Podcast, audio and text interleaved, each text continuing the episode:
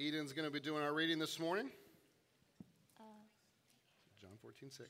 John 14, 6.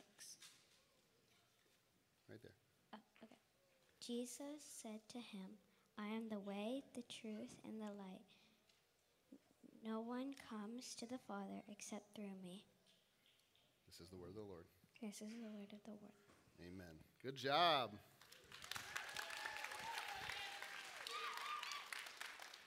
Awesome. All right. Continuing our series, Words to Live By, looking at 10 verses every Christian should know. And this one morning's is super important and it's, it's a doozy. And it's one we should all know. Uh, the Barna Research Group has said that after doing some research and surveys, um, that Americans uh, revere the Bible. The Americans revere the Bible, have great respect for the Bible, but by and large don't read the Bible. We respect it. You know, uh, my wife would, tell me that when she grew up, she, she wasn't allowed to sit anything on top of her Bible. You know, uh, we, take, we take care of it. We've got the family Bible. We dust it off. We want to make sure we, we care about this book. We revere it. But by and large, Americans don't read it. And because they don't read it, we have a na- we've become a nation of biblical illiteracy. I'll give you some examples. Their research shows less than half of American adults can name all four gospel accounts Matthew, Mark, Luke, and John. 60% cannot name five of the Ten Commandments. 82% of Americans say that God helps those who help themselves is a verse in the Bible. Spoiler alert, it's not. This one's funny. 12% believe that Joan of Arc was Noah's wife. 50% believe that Sodom and Gomorrah were married. And many people believe that the Sermon on the Mount was preached by Billy Graham. When biblical illiteracy goes out the window, one of the first things to go is a biblical understanding of the, here's a big word, exclusivity of Christ. When biblical illiteracy goes out the window, so does the exclusivity of Christ. When we lose that, we are in serious trouble. And so we set our attention to John 14, 6 this morning as we make sure that we are a church on sure footing when it comes to understanding the exclusivity of Christ. And we're going to explain what that means. Our verse this morning comes in the context of Jesus telling his disciples that he is going to go away that he's going to leave them and that, they w- that he's going to prepare a place for them and that they can come to him later. They can catch up and meet him later. Jesus says this, and the disciples are looking at him like, We have no idea what you're talking about. We don't know where you're going. We don't know how to get there. And we don't know when we're supposed We don't know what you're talking about. Where are you going? How are we going to? We don't, we don't get any of it. And so Thomas, the disciple Thomas, speaks up and he says, Jesus, we don't even know where you're going, much less how to get there. How could we possibly know the way? What's going on? You see, they thought Jesus was talking about a physical place, a physical place that he was going to the next city or the next town or something like that. But Jesus was helping them to see that their ultimate path, their ultimate destination, wasn't the next city over, wasn't some physical de- destination. It was to God Himself. That the path, the place to meet Him was where God was. Jesus is giving his disciples a clear picture of who he really is and that the answers to all their questions are through him. So, the first point I want you to know that we're going to see is that Jesus is fully God. This is one of the things he's trying to get through to his disciples. Jesus is fully God. Throughout the Gospel of John, the book of John, there are seven what we call I am statements. Seven I am statements. This is one of them. When Jesus says, I am the way, the truth, and the life, he is telling them something very intentionally that if we don't dig deeper into it, we'll miss out on it. When he uses the phrase I am, that's not just, uh, just a, a, way of getting to say I am these things. In the Greek, it is a particular uh, uh, word phrase, the word ego eimi, and there are lots of ways to write ego eimi. There's a lots of ways to write I am, but he writes it in a particular one, and the exact way that in the Old Testament, which is written in Hebrew, But there's a Greek translation of the Old Testament called the Septuagint. And he writes this I am in the exact way that the Greek translation of the Old Testament writes it ego eimi. And he does that for a particular purpose. Because in the Old Testament, when this phrase I am was used, it was in the context of remember when Moses is he's, he's murdered somebody and he's run away and he's living off out of Egypt, and God shows up in the burning bush and he tells him, I want you to go to Pharaoh and tell Pharaoh, let my people go. And, and Moses is like, I don't know, I don't know. And finally he's like, okay, I can do it. But who do I tell them sent me? Who do I tell the Egyptians sent me to you? And God from the burning bush says, Tell them that I am sent you. And he tells them that because you can't put God in a box. He's not just this or that, He is everything that He needs to be. He says, I am that I am, or I shall be what I shall be. Tell them I am sent you. And so when Jesus uses this phrase over seven times, very specifically throughout the Gospel of John, Jesus is telling them, It was me in the burning bush. When, when God sent Moses to the Egyptians, it was me who sent Moses. It was me that told him to tell them that my name is I am. I am sent you.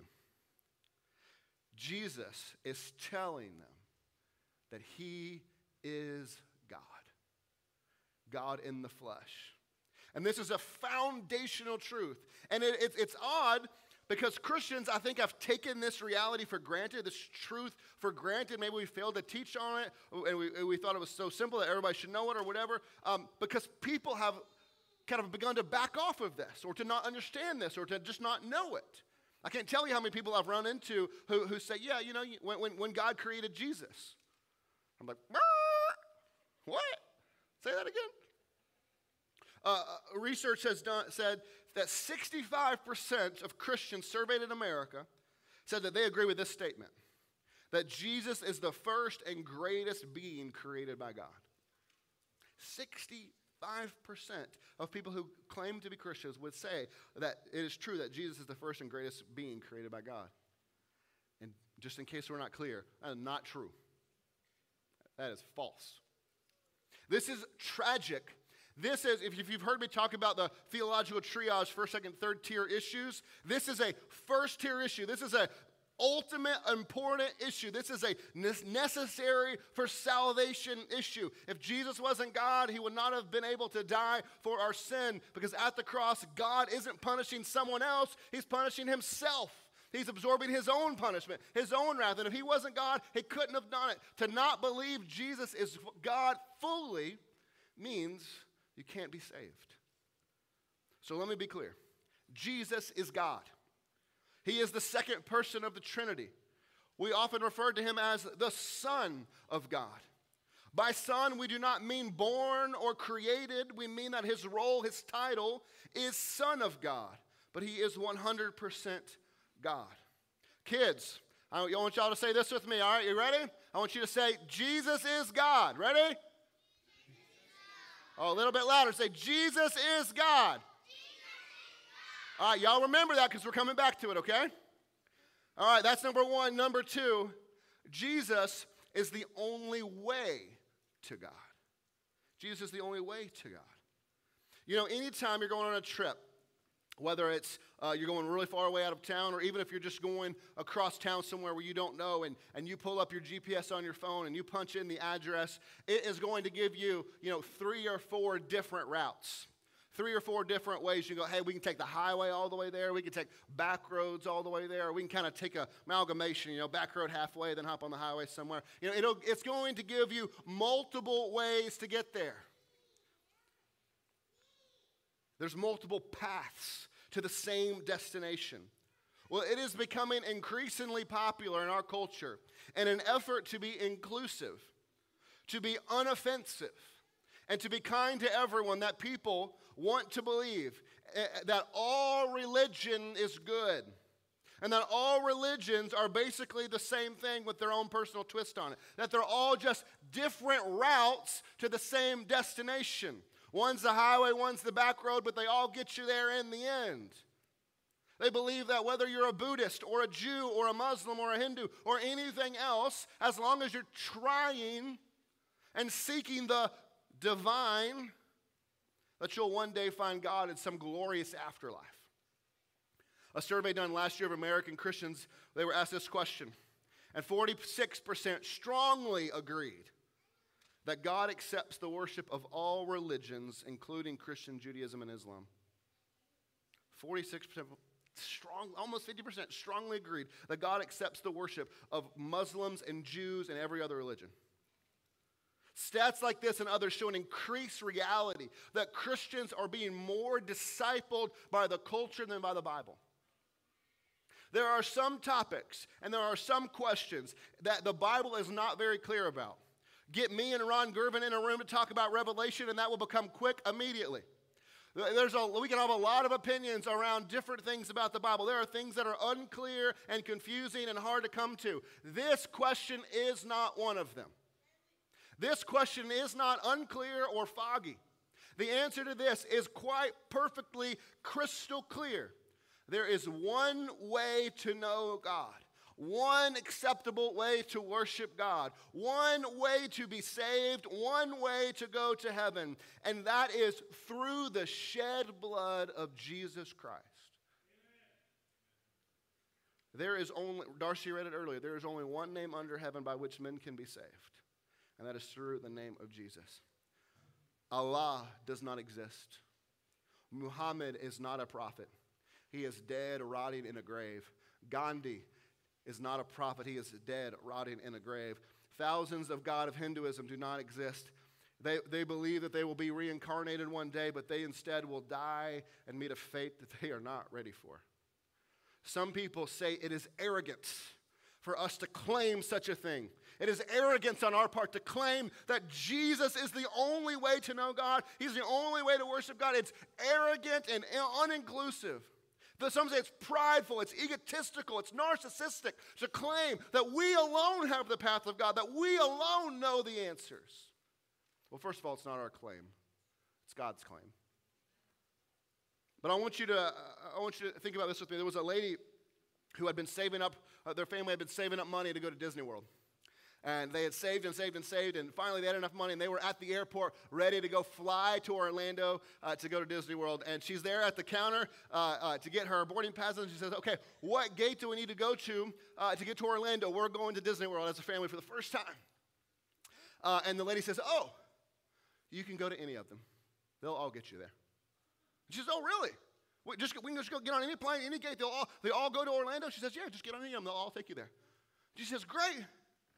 Great, we'll, we'll go get on any gate. And they start walking. And imagine you are sitting there watching this conversation happen. And you are looking up at the screen. You've got the book of where all the flights go, and you know the answer.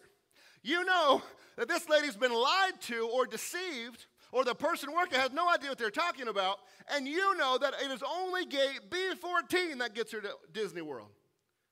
What do you do? Do you let them waste their time and money to get on an airplane that's going to take them who knows where? Or do you get up and you say, ma'am, excuse me, you need to go to B- gate B14 because that's the only way you're going to get to where you want to go? And is that arrogance? Is that prideful? Is that egotistical? Or is that the most loving, kind thing we could possibly do? To say, hey, I think you've been misled. All of these all of these routes, all of these paths don't lead to God. There's only one. And if you want to know him, here's the way. That is the most loving kind thing we can do is to point people to Jesus and say he's the only way. He's the only way. We have the book. We have this book and we've heard from God Himself. This isn't our opinion. It's what it's not a fringe interpretation. It's not like extremism interpretation. It is crystal clear and very plain. There is only one route to God, to know God, one path to salvation to heaven, and the path is through Jesus. And every other way leads to a false God and leads straight to hell. That is not arrogant. It's not my claim, it's God's claim. And it is the most loving thing we could do to say that. So let me make a quick other point that I think is helpful. There are two ways that we learn about God. Two ways that we learn about God, uh, how we get to this conclusion. Number one, we can learn about God through general revelation, through what, what theologians call general revelation. This is what we learn about God through nature. right? God, we can, we can look at a beautiful sunset. We can look at the Grand Canyon. We can uh, look at the ocean. We can look at whatever, and we can go, man, there is a designer, there is a creator. We can learn things about God from observing the world around us. We can learn that God is creator. We can learn that God values beauty. We can learn that God has order. We can learn that God is logical. We can learn all that through just observing the natural world, but that's all we can learn. That's about all we can learn. We cannot learn anything about salvation. We cannot learn through, through observing nature. Uh, you can look at a beautiful sunset and think, man, God did that. And He created that. He designed that. But that's not enough information to save you. And it never can be. For that knowledge, we need what we call special revelation. And special revelation is what we can only learn about God through His Word. What we can only learn about God through His Word we find the answers to the character of God, the nature of God, the justice of God, the mercy of God. We learn of the gospel, the cross, the resurrection, and what is required of us to be saved. And we can only learn that through this book. Sunsets do not teach you that. I make this point to say that belief in a creator is good, but it will not save you. Even the demons believe, the Bible says. And not only do they believe, but they shudder at the name of God. They're like the hyenas in Lion King when they say Mufasa. say it again. The demons do that. Like, they know Mufasa's real and that he's scary, but they're still against him. The demons know that God is real and that he's scary, but they're still against him. Knowledge enough isn't what it takes. Salvation requires mental assent, mental understanding of Jesus and what he's done, but it also requires allegiance. That he is big, he is powerful, he is God, he is creator, he has made a way for salvation, but also he's my king. He's my Lord. And my allegiance is to him. Salvation requires both. And you only get the information you need to know this through God's self revealed word in the Bible. The way to know God isn't through being a good person, it isn't through other religions, it isn't through even religious activity. Jesus is the way, the text says. He is the way because his sacrifice, his blood, his death make the only path possible to be right, made right with God. So here's the big takeaway. Kids, here's what I want you to say. Kids, you ready? Jesus is the only way to heaven, right? Y'all say it. Ready? One more time. Ready? Jesus all right, now we got a review. And we said, Jesus is God, and Jesus is the only way to heaven. Good job. All right, number three. I was reading an article um, from about 20 years ago. I talked about truth. Here's the thing I want you to take away Jesus is the absolute truth. Jesus is the absolute truth. This article I was reading, uh, the author was talking about how we as Christians have the true truth. Have the true truth. And then he had to go and explain what he meant by having the true truth, because today, truth has become synonymous with opinion, with alternate facts. We have my truth and your truth and a truth. We have all of these things, but what we're actually talking about as Christians is the truth, the absolute, unadulterated truth. The one thing our culture hates is when someone stands up and says, You're wrong. Our culture hates that. That you're wrong. That's false. Your way is the wrong way. Your facts are wrong. Your thinking is wrong. And this over here is the actual truth. It's reality. Our modern sensibilities hate that because we want our truth. And it's not just everybody out there that does that. We do that. We want our truth. But Jesus comes not bringing a truth, or your truth, or my truth. He comes bringing the truth, actual reality. He comes and he points out how things really are. He comes pointing out how we really are, who He really is, how the world truly is. He comes and He opens our eyes. You see, we were all blind, but our eyes have been enlightened to see reality, to know the truth. The Bible uses that language of the eyes of our heart being enlightened. When you come to know Jesus, you have seen the truth and your eyes are open for the first time. So when we come to know Jesus, we see the world with new eyes for the first time. We see we have new values, new priorities, new sensibilities. Everything about us changes because for the first time we actually see the truth. We see ourselves. We see God, we see the world all reordered by someone who's been blind their whole life and who now actually sees. We see Jesus' truth recorded in a particular, in particular in the Bible. The Bible is God's word and it is Jesus' words and it is the truth. Listen to this. It is that is such a true statement that to disbelieve or disobey the Bible is to disbelieve or disobey God. This is God's word. And to disbelieve or disobey the Bible is to disbelieve or disobey God. Because this is his exact word to us. It is true and it should be obeyed and believed and followed. Because we've come up out of darkness, we've come out of blindness and ignorance and been enlightened by the light of the truth of Christ. So, kids, here's our truth to take away. You ready? I want you to go louder this time. All of Jesus' words are true. Ready? That's good. I don't know why all the kids are on this side of the room. All right, Dominic, you ready? All Jesus' words are true. Good job. Jesus is God?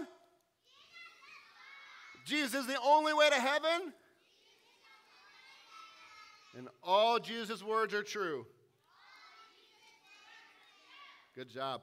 Fourth and finally, Jesus is the abundant life. Why did Jesus come? Why did Jesus come to earth? You'd say, well, to save us.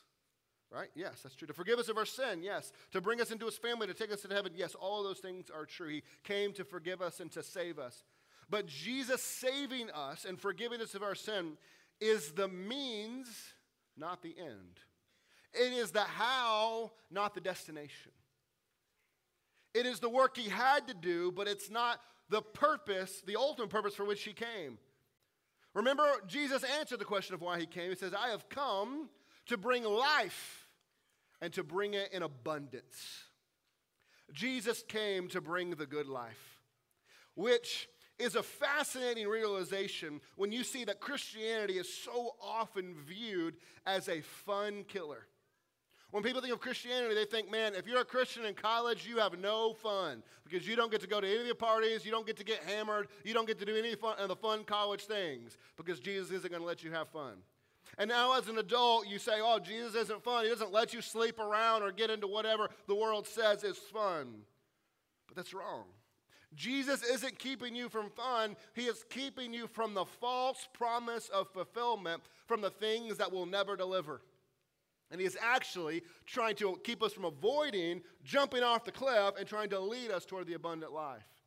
You see, the laws of God are not meant uh, to, to make us just more devout. They're not meant to make you sullen and serious and, and, and downtrodden. They're not meant to keep you frowning. No, the laws of God are meant to keep you away from that which promises fulfillment, promises fun, promises to be good and satisfying and rich, but actually leaves you empty and starving for more. It leaves you empty, and yet you want more. You want more because you think if you get more, it'll satisfy. But the more you fill yourself up with that garbage, the more empty you are. God is like a loving parent who won't let their kid eat a Tide Pod because it's a cool new TikTok thing to do. God's like, no, that's stupid. Don't do that. God is protecting us from stupid. We think, no, all my friends are doing, I'll just eat one. He is protecting us. It's the most recent TikTok thing. I'm not on TikTok, so I, I get these late. But I think most recent one was people were jumping off the back of a boat going like 50 miles an hour, literally breaking their necks and dying. But this is fun. I go and jump off a boat. Yeah. Eh, eh, God's like, no, it's not fun. It's stupid. It looks fun. It's not fun. He's saying it's promising to satisfy you and fill you up, but it leaves you actually just empty and wanting more. But instead, God is trying to bring the abundant life. Jesus wants to bring you true life. He, he wants it to be like after you eat your favorite meal and you, you know, it's like Thanksgiving and you have just gorged yourself and you go sit in the recliner and lay back and go, oh, right? Y'all know that feeling of just satisfied? Like that's the feeling of just smiling contently in a chair that God is trying to bring. God created, listen to this God created the world, and so He knows how it works, right? Like He made every detail of the world, and so He knows how it works and operates, and He knows it better than you. And so when He says, No, this isn't going to work out well for you, He knows because He designed it that way, right? And so His laws aren't meant to just keep you from having fun. It's meant to say, Hey, no, there's a cliff here. So I'm going to put a fence there so you don't go off of it. That's the law of God. This is why the scriptures say, Come taste and see that the Lord is good. You've been tasting all of these other things. Tide Pods, you'll realize, don't taste very good. But come and taste Jesus and see that He is good. Last week, I, I, think it was last week or two weeks ago, I got to go for the first time to Carlo and Johnny's with some friends from church. And it's going to take about a month of not eating out to catch back up on my bank account after going. Uh, but we got to go first time, and, and I got a cowboy ribeye with a big old bone in it, you know, big steak. Somehow on the outside, it was like crispy, you know, it's just like steaming hot, and somehow melty on the inside. Like it was just amazing, right? Uh, so good. But you know what that did? I can't cook steak at home anymore because it tastes like an overcooked burnt hamburger. It ruined me for anything less, and I can't go to Carlos and Johnny's every week. It ruined me for anything less. And once you come and taste Jesus, once you know and see and taste that He is good and that his, the life He is offering is actually richer and better, it will ruin you for anything less than Him. And then when you realize that Jesus in this life now has only given us the appetizer, that the good life he's given us now is like the bread that comes before the meal, which is awesome. Like you go to O'Charlie's to get those warm rolls, you know what I'm talking about? Like the bread's awesome, it's good. But the meal's coming. A resurrected life's coming. And so we have a foretaste of the life Jesus offers now, and it's amazing, but it's just scratched the surface of the life he's bringing us into. Once you know Jesus, you'll know the good life. So, kids, Jesus brings the good life. Go. Jesus brings the good life. All right, review. Ready? Jesus is God. Jesus is the only way to heaven. All of Jesus' words are true. And Jesus brings the good life. Amen. There are some of you in this room right now, and you've realized for the first time that Jesus is the only way to God. It's not through yourself, your own works, through religion, or through spiritual things, but through the blood of Jesus alone. The way is open to you this morning, and you can come believe. Some of you have realized some truth for the first time this morning. Maybe you have been lying to yourself and your eyes have been opened to see clearly for the first time. Maybe you need to believe in Him for the first time. Maybe there's some sin you need to repent of, some forgiveness to offer, but you need to walk in the obedience put in front of you by the truth. And some of you this morning have been trying so hard to find life. And you have been trying to find life in a dead world. And you've been trying everything to fill your life with bigger house, bigger car, more stuff, prettier this, prettier that, and it's just sucked the life out of you. It's a false promise that's not delivered you. And it's time for you to run to Jesus and find the good life in Jesus that He's calling to you. A life that is hard and a life full of obedience to Jesus as King and a life that you'll get made fun of, but a life that will leave you full and satisfied. We're going to sing a last song. And if you want to pray about anything or talk about Jesus, I'm going to stand right there. You come up here and talk to me.